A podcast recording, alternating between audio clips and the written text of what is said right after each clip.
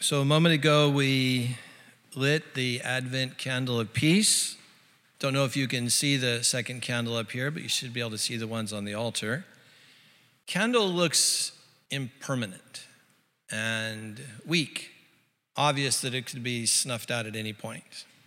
But wars and rumors of wars, they seem like a more honest observation of our times, right? Just can quickly think of North Korea, the Middle East, the brutality on and off in South America, brutality on and off in Africa. And then there's that which is closer to our own heart and mind the stress of basic life that leads to battles in every human sphere. These battles lead to fear and despair. The fear and despair justify hatred and violence, and kind of on and on and on this cycle goes, right? And maybe on top of all that, our mental and emotional wiring is increasingly frayed from the constant noise of life. But into that comes a word comfort, my people. For there is a doorway. And I think maybe the fundamental question the Holy Spirit's asking of us in this Advent season is which to you is most fundamental? The challenges that surround the door or the door? Now, I don't mean that as a theological pop quiz, you would all get that right. I mean it based on your waking reality, right? Disaster and uncertainty, these seem to be like brute, inevitable facts, right? They seem unmovable. And then you add to that now decades of destructive civil discourse, and we're left with wondering who we can trust. The uncovering of systemic sexual abuse leaves us sad and with a multifaceted hole in all our hearts hatred of political parties and politicians just sort of slimes us all. I mean, you know, it's one thing to sort of twist and zig and zag up and down and be all around on a roller coaster, right?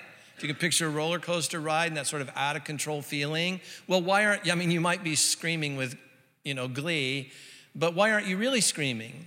Because you have this sense that these tracks and the sophisticated electronics that go along with it are holding you. You're twisting upside down and going at crazy speeds and stopping and starting, but you somehow have a sense of being okay.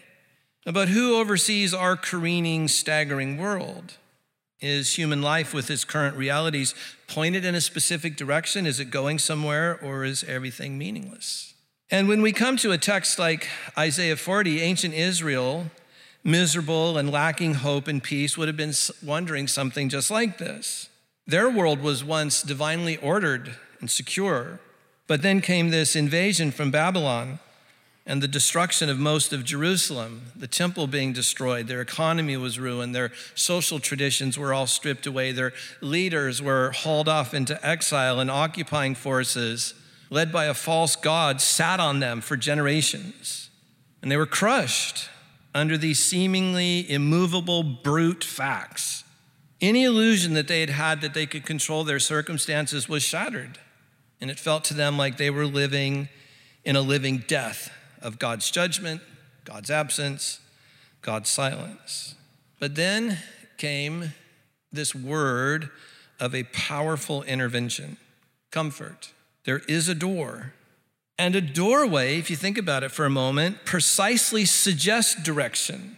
A doorway precisely suggests there is a future and gives the hope of new possibilities.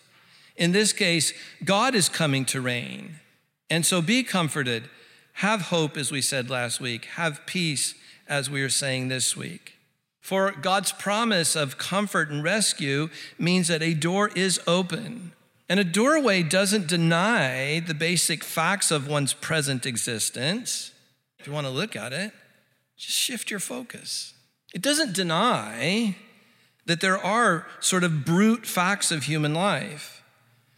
But hearing this word of intervention or shifting metaphors, seeing this door that's open before us, tells us that there is a future that's laden with divine intention. And that this then produces in us the gift of expectation and confidence. The knowledge that there is a doorway is a bold declaration about the character of God given to a demoralized people.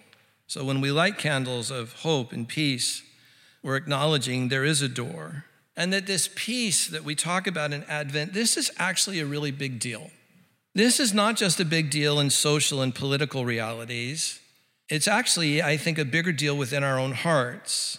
Because the peace, the shalom, the wholeness that's implied in this is a completeness, a centeredness, a groundedness, a kind of quiet, calm, serene core. That's what's envisioned in this word of intervention. But when you feel trapped and you don't see a door, and the brute facts, whichever ones push your buttons of anxiety, so I don't know, they might be economic, they might be healthcare, they might be political, they might be wars and rumors of wars, whatever it is that pushes your buttons of anxiety. When you lose sight of a door, then it seems like the brute facts just win. And then we lose any sense of quiet, calm, or serene core. And then we just begin to live in agitation and anger and strife. But Jesus is a leader if he's anything. And every leader, especially a religious leader, knows they have to answer fundamental human questions. And chief amongst them, maybe, is what is the good life? What constitutes the good life? What are the elements of a good life? And at the core of it is peace. That's at the core of the good life. This is why Jesus said, My peace I leave with you. It's my own peace that I'm giving you. I don't give you as the world does. Therefore, Jesus says, Don't be worried and upset. Don't be afraid. I mean, yes, bad things are going to happen in life. There'll be all kinds of things that surround this doorway. But I've told you this, Jesus said, so that you might have peace in your hearts. And I just want to say something personal this morning that that prophetic word is a real anchor to me. It is a genuine anchor. It is not to me mere religious, or we might even say artistic rhetoric. I mean, it could be that, but it also could be something real. It could be the thing that sort of funds or holds up your internal and external life. So that while we're never dualists, denying difficult realities, we're able to live into them knowing that we're never actually trapped no matter how we feel. That there is this door which is always an intervention available to us. And this then kind of helps us determine how it is that we're going to navigate the real challenges of our life. I mean, we either, we either are going to navigate them, and I don't mean perfection, obviously, so just take perfection off the plate, but sort of in general, we're either going to navigate them in peace, knowing that we actually are never really trapped, that there's always a door, or we're going to live it like a caged animal or an animal in a corner who does feel trapped. And now just think about the headlines in the New York Times. And think about your last board meeting at work or faculty meeting. And just understand that when you see those outbursts of manipulation and anger and control and unkind stuff, that that's almost always coming from somebody who is in some way feeling trapped without any sense of safety, without any sense of a door that's always there that leads to another sort of reality. And when we grieve in a way that makes us feel futureless, and when we're feeling battered or abandoned or fractured or cynical. I just want to say that keeping the greatness of God before you is the key. And it is a basic key spiritual practice of mine. I said it to you once negatively don't ever let yourself think bad things about God. And I don't mean to say that questioning God might not flit through your mind. I don't mean to say that.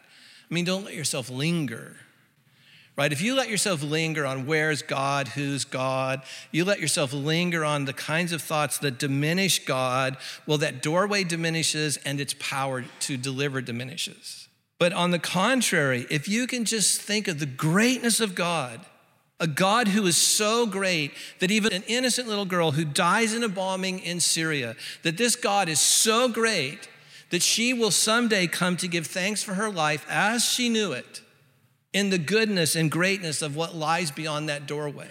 Do you see the why in the road here? Your view of evil will either determine your view of God or your view of God, if you can make it great, will help you understand evil. That is a major why in the road. And it informs or malforms the spirits of every human being. So I just constantly remind myself to ever increasingly be able to articulate to myself. You know how the psalmist talks to himself, oh, my soul, here and there? I'm, I'm like constantly talking to my soul to inform my soul of the greatness of God. Otherwise, I mean, that door only has its capacities to the degree that that doorway leads to this great God. And this is what Isaiah is saying to the people of God. I mean, he's saying something like, Look, you know, with an exclamation point. Your God, with an exclamation point. He's saying something like, You're safe on the other side of the door. The doorway assures you that there's a future, and on that side of the door, God reigns.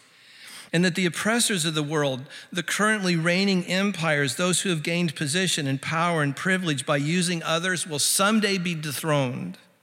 And they'll be dethroned not to a nothingness, but when they're dethroned, it will be in favor of a sturdy, durable, reliable God whose strong arm defeats the rebellious powers and who, in his fierce compassion, is simultaneously to his people a tender shepherd who carries the lambs in his arms. Are you feeling me here? This is the greatness of our God who doesn't have to resort to anger to dethrone the powers. He doesn't have to become like them. He doesn't have to defeat them on their terms. He's able to defeat them and simultaneously be to you a loving shepherd. So that what's behind that door is a simultaneity of the cutting off of men who are but grass, the lopping off of the heads of all those who presuppose power and use power over others and simultaneously a lifting up of all the little tender lambs who have been abused by the empire. This is our great God. And this is why we tell this story over and over again every year in Advent, is to remind ourselves that, that the God who in Isaiah came to his people and rescued them is the God who made himself manifest to us in Christ. And he is the God who will come again. And so in these Advent readings, we celebrate both the first and second coming, knowing that it's this great simultaneity that's coming to us, a leveling that wipes out the empire and lifts up the tender sheep. So in Advent, we just simply say, Yes, come, Lord Jesus. I mean, come on, who is like him? Like, try to name somebody just for the fun of it. Sit here for a second and think. Who can you think of that in any way approaches his greatness? I mean, setting aside a little data, a little data point like resurrection, right? I mean, setting that aside for a second, which marks him out different than amongst all humans, just his greatness. Look, I think what I want to say to you is there is a direct correlation between the mere rhetoric of Advent words like hope, peace, joy, and love. There's a direct correlation between that remaining mere rhetoric and you considering the greatness of God who funds those concepts. And to the degree that there's a great God that lies behind those concepts, you have the hope of living into a reality. Otherwise, it really is just sort of mere religious, or you could say in this case, artistic rhetoric. So you might wonder well, what would walking through the door be like? Well, Jesus told us, and this is one of the reasons I'm such a Jesus freak is Jesus said, Take my yoke upon you and learn from me. And then there's this incredible little word, for. And he's answering the question here's why you should take my yoke on you and learn from me. Here's why you should, for I am gentle and humble in heart. Now, can I just, I'm not much of a prophet and I don't really gamble or make bets, but can I just, I'll just take a risk here and say that it's going to be decades or generations before you read a headline in the New York Times talking about a political or governmental or corporate leader who is known for being gentle and humble in heart. You can't even imagine political rhetoric that's gentle and humble in heart. It is literally unimaginable. But Jesus is great. I need another word. Somebody get out of this thesaurus. I mean, he is stunningly amazing and is fundamentally gentle and humble in heart. And he says, As you follow me, as you walk through this door, what you'll find is rest for your souls, for my yoke is easy and my burden is light. I'm not like the empires. In me is gentleness and tenderness and care, which leads to peace. So, Mark, in our gospel reading, and we're almost done here, he's like more breathless than I am right now, right? Have you ever noticed that Mark doesn't start like Luke and Matthew with this beautiful story of nativity? Have you ever noticed that? Just look at your Look at your bulletin. There's not this amazing theologically rich prologue like there is in John, the first 16 verses of John. He just jumps right in. This is the beginning of the good news of God. Hey, world. Hey, world that's living as if the facts of your existence are brute and God is wimpy like a candle just blowing in the wind. Yes, Mark says, no, this is the beginning of the good news of God. God's reign is coming, and He'll turn the world right side up, and there will be peace. And that that peace will be rooted in an experiential knowledge of the care and competence of God's love, of you coming to the place like as your pastor, as one who loves you, like if I could give you an Advent gift, I'd want to give you something like this the knowledge that this world, as it presently is, is a perfectly safe place for you to be because the empires are not fundamental. What lies behind it is fundamental. And as we place our life in what lies through the doorway, then we realize that this is a perfectly safe place for us to be. But of course, there exists in all of us uh, an inescapable yearning for God, for His fulfilled purposes, for human leadership malpractice to stop, and for the variously marginalized to be healed. Frederick Buechner put it this way He said, No matter how much the world shatters us to pieces, we carry inside of us a vision of wholeness that we sense as a true home and that beckons us. And that gives us this rich image then of a doorway that's open to us and through which we see every valley being filled in, every mountain or hill being made low, everything crooked in humanity being made straight, and all the rough ways being made smooth.